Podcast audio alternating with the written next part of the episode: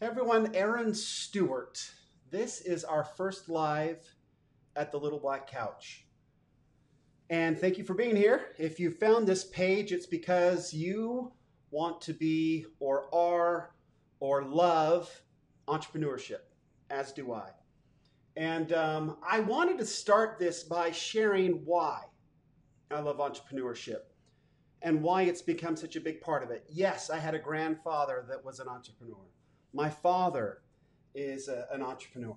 He's had his own business as long as I can remember. And I originally went to school to not be an entrepreneur. I took some entrepreneur courses. I was interested in it. Obviously, had been raised in a family that was one, but my mind was I wanted to be in the corporate world. And so I went to school. I got my master's degree from a uh, from Thunderbird, an international business school, and I got a job. And this job seemed like the dream job for me. I was going to travel the world. This company was uh, named American, the American Gilsonite Company, which Gilsonite is a mineral out in the east side of Utah. It's an, uh, an asphalt based product that's dug out of the ground, it's mined out of a little town called Bonanza, Utah. And by little, I mean tiny. Really, it's just the company there. And uh, I actually got to go out and be in the mines, and that was part of what they did when they brought me on. But they brought me on. I graduated from Thunderbird with a degree in international finance and marketing, and I was brought in as the international marketing director, which meant essentially that um, we were operating in 56 di- different countries through distributors, and I had to visit them half, half of them a year. I'm like, okay, that's great. I went to school to be in international business. Um, uh, American Gilsonite Company was a subsidiary of Chevron, so I had this like this corporate gig, right, where I could probably work up in the big, uh, you know, in the uh, in the in Chevron, you know, if I was if I did a good job, and so I was excited to go. So I started travel a lot. I would usually travel six months, I mean six weeks out, and be home for four weeks, and then go back out. And when I was out, I'd usually hit, you know, five to ten countries at a time, just depending on how much business we had. It was during one of these trips. I landed in a place called Lahore, Pakistan, which, let me see if I can. Oh, you know what? I didn't even show you our, let me show you our fancy logo. Ah, the little black couch. I will explain the little black, couch in a little bit. Um, but so let me bring up, so Lahore, Pakistan, let me bring that up really quick, is here. And I'll zoom out a little bit so you can see so Pakistan is right next to Afghanistan, uh, sandwiched in between India and Afghanistan. And uh, so, yeah, I flew into this little place called Lahore. I was in Amsterdam before I went to Lahore. Amsterdam's cool town. I really like it. And uh, I hopped in, I got onto a, a Pakistani air, airplane. And I knew instantly that it was going, that, that I was going to someplace different. Uh, one, I was in business class, so that was fortunate, but I was given a metal tray, and we were to eat off metal trays, like a lunchroom tray. And they would literally ladle stuff, food onto our tray. And I'm like, I don't like this. I'm never flying Pakistani Air again. Uh, it didn't look good. It didn't smell good. I didn't dare taste it, and I didn't. I literally lived off power bars for the whole two weeks I was in Pakistan. So we fly down there and we land in Pakistan. And I know that there's a problem because as they come around to their final landing, there is no lights on the runway. But they have positioned uh, a couple cars down at the end of the runway with their headlights on, which I could see from the airplane as we were coming in. My father's a, a, a pilot, um, a small plane pilot, so I, I kind of got what was going on, and I wasn't, you know, obviously not thrilled. These were, this this runway was not properly lit. Um, when the plane landed, everybody there was a great big rousing cheer of applause, which I'm not used to, that we'd safely landed. I was starting to freak out a little bit. I got off the plane and went in to get my luggage, and I, I, I traveled with this huge, big Samsonite uh, piece of luggage, and I put everything in my my belongings in there, and I would wheel it around. It was basically indestructible. I mean, this thing absolutely took a beating and just kept on ticking. And so I went out to wait for my luggage, and there was just hordes of people that they were keeping out of this luggage area. And uh, down at the end of the luggage area, I could hear somebody pulling on a motor. And it was an old, old little conveyor system. and literally it's like he was starting a, a lawnmower. Started it up. There was a little puff of smoke, and then my one bag came wandering to me. There was no other. There was a couple hideous boxes, but just I was the only piece of luggage there, and it came waddling up at I, I don't know one eighth a mile an hour. I, I must have been there for 30 minutes before it finally made it up to me. They wouldn't allow you to go back and get anywhere near it, so I took my bag off and started walking. I didn't know what I was going to do. There was hordes of people. Well, a man came at me and asked me if I needed a ride and that he had a taxi. And I'm like, yeah, great. he spoke pretty good English, a little had a heavy accent. But uh, as I was walking with him, I noticed that that his hand was cut off. Like it was totally gone and it was wrapped in gauze and there was blood all over it.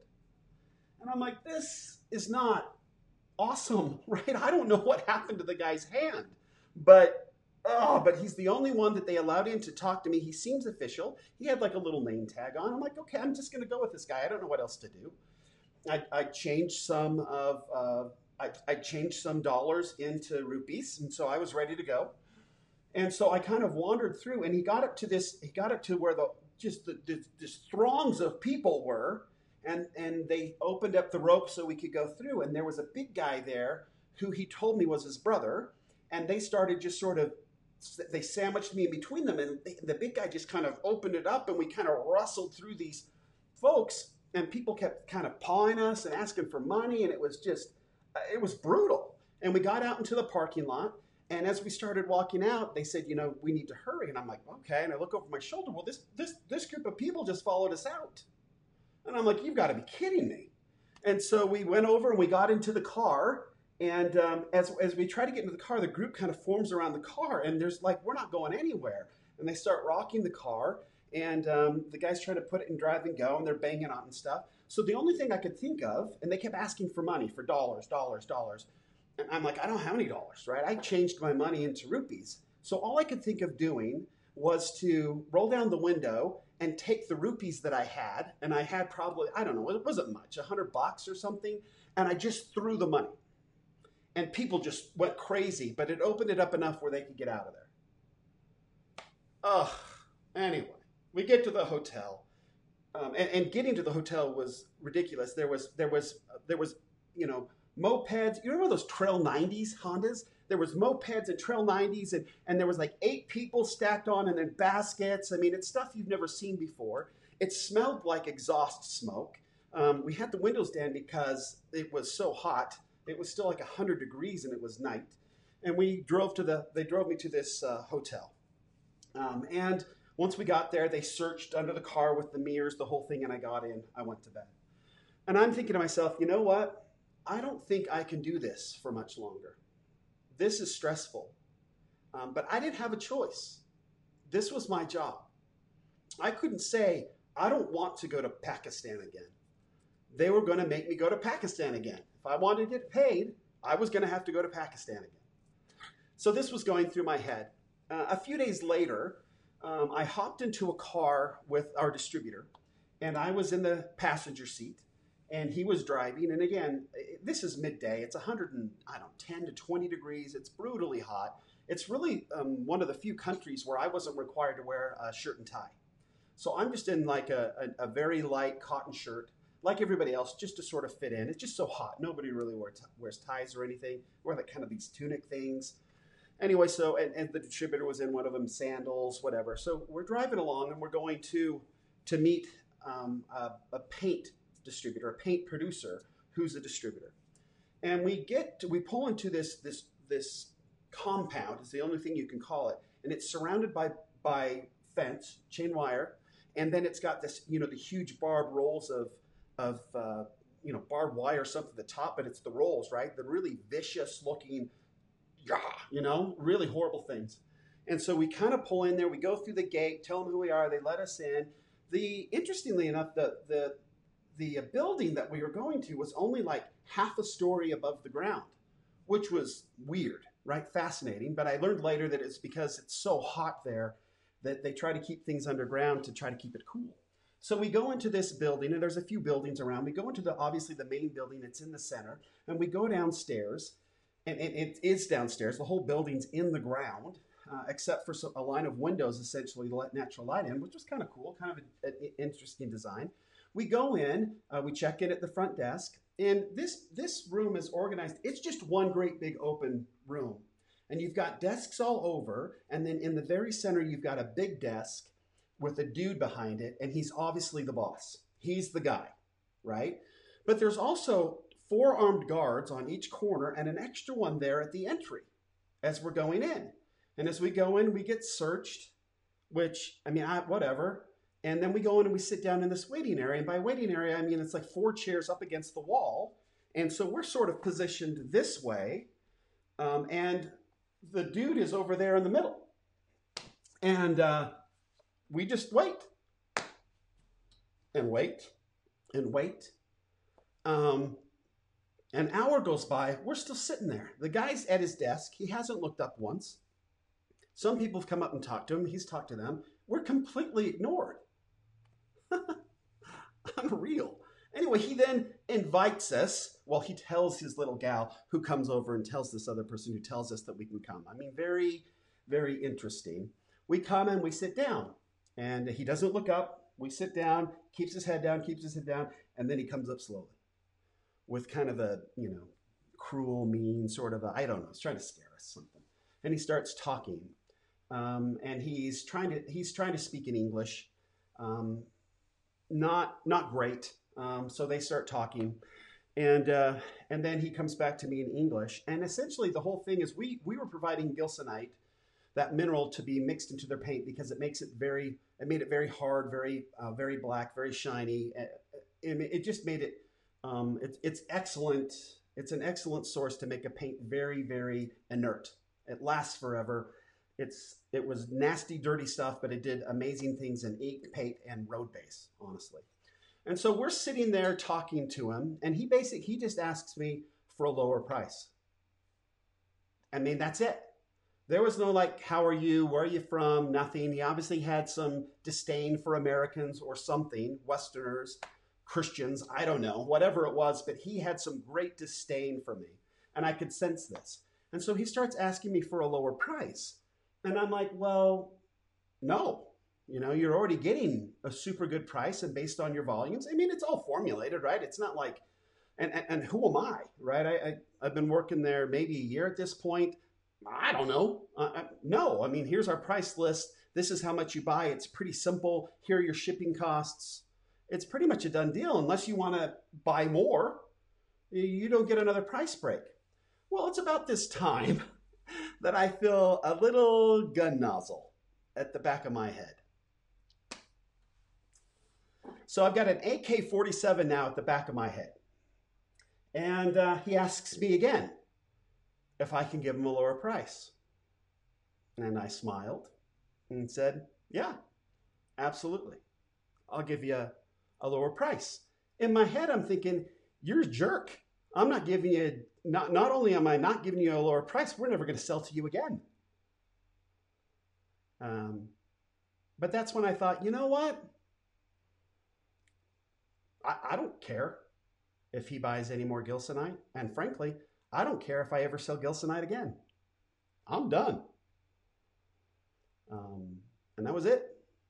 I thought to myself, you know what? I'm going to work for myself. I'm going to figure something out.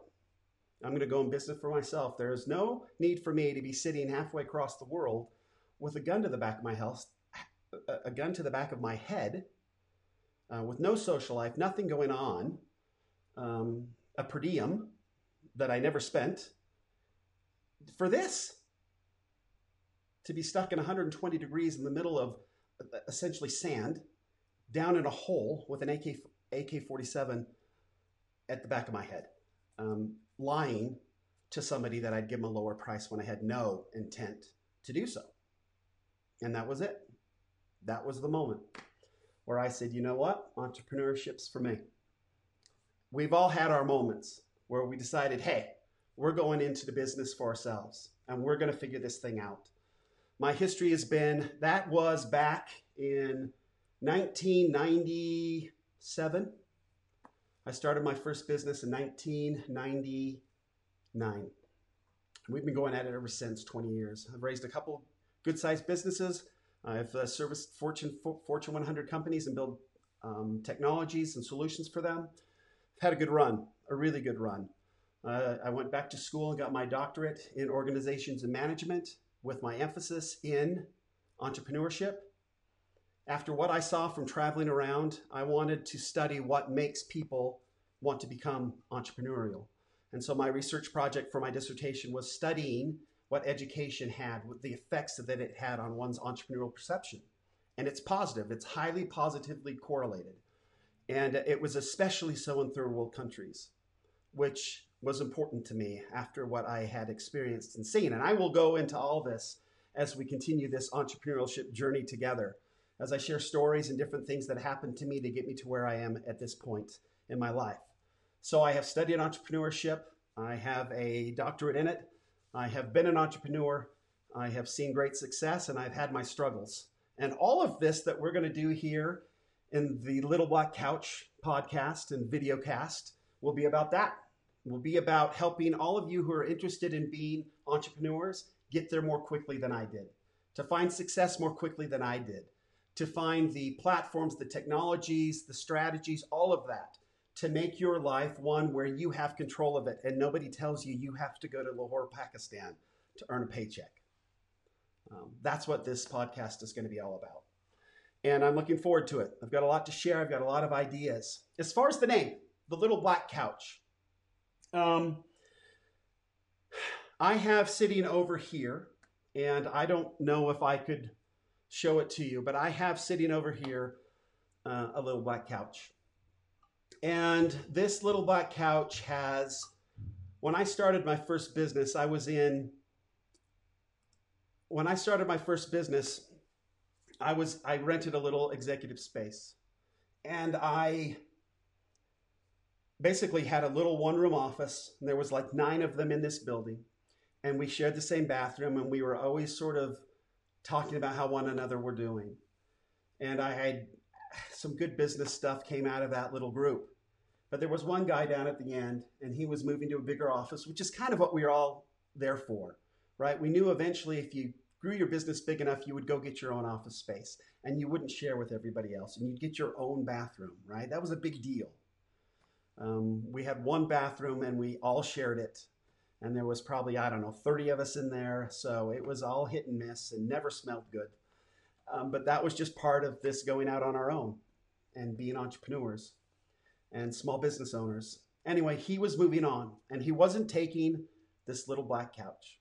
So he came to me and said, Hey, do you know, do you want this? We negotiated, went back and forth. I ended up buying it for about 200 bucks. It's a tiny couch. I'll definitely let you see it at some point. Um, but it's been with me the whole time. And this little black couch represents a lot. I've I've got piles of books on it right now. Sometimes there's a pillow and a blanket on it, and I take a nap. Sometimes I sit there just to think. Uh, sometimes I kneel at it and pray because things are so bad. I've cried on that stupid couch. I've rested on the couch. I've talked to the couch when I had nobody else around to listen to me. I've uh, strategized with the couch. I mean, this thing has been with me this whole time. And so that's the name of the podcast. It's a weird name, I get it, but uh, this thing kind of represents to me the journey. And it's seen all of it. And if it, if it could talk, I would be frightened at what it would say because this journey hasn't been an easy one, but it's been really rewarding and very cool. And um, I'm now 52 years old been doing this for over 20 years, and um, I look forward to sharing it with you. So let's get going. This is kind of gets us kicked off. I will be on periodically when we have things to talk about. I did uh, just finish up an interview with a gentleman by the name of Stephen Larson. He will probably be our next podcast. Um, he's an interesting guy, uh, definitely an entrepreneur, and definitely somebody who's making uh, the way on on his own terms. And it, it was a cool interview. We'll I look forward to having you take a look at it and see what you think. But until that begins, until next time, Aaron Stewart signing off from the Little Black Couch. Thanks.